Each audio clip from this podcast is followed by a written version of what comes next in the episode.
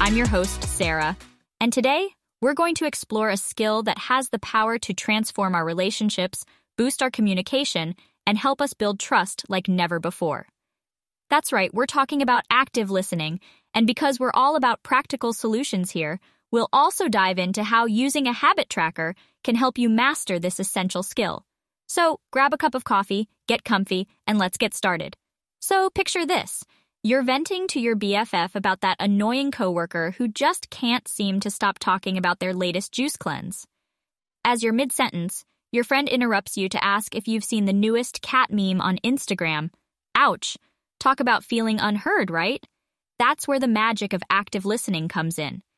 This underrated yet powerful skill can help us build stronger connections, enhance communication, and create trust in our relationships. The best part, you don't need a wand or pixie dust to unlock this superpower. All it takes is a bit of practice and a trusty habit tracker to help you stay on track. Now, becoming an active listening guru doesn't happen overnight. That's where habit tracking comes in. With a habit tracker, you can monitor your progress, set goals, and stay motivated as you work on your active listening skills. To get started, follow these three steps. 1. Set specific goals related to active listening.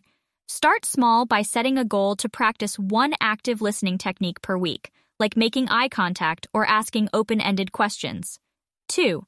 Track your progress daily with a habit tracker app or journal. Record your active listening efforts in a habit tracker to gain insights into your progress and stay accountable. 3. Reflect on and adjust your goals as needed. Regularly review your habit tracker data and make adjustments as needed to keep leveling up your listening game. Now that you've got your habit tracker in place, let's dive into the nitty gritty of active listening. Here are the four golden rules that will help you build stronger connections, one conversation at a time. Rule 1 Be fully present. Minimize distractions, make eye contact, and focus on the speaker.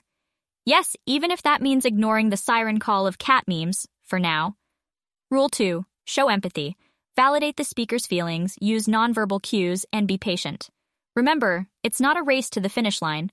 Rule 3 Ask open ended questions. Encourage deeper conversation and understanding by seeking clarity. Be genuinely curious and ask questions based on what the speaker has said. Rule 4 Reflect and paraphrase.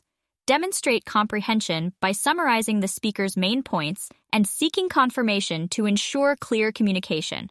Let's wrap things up with some real life examples. Active listening can work wonders in friendships, romantic relationships, and professional connections. Imagine the following scenarios Friendships. You're catching up with a friend over coffee, and they start venting about a recent breakup.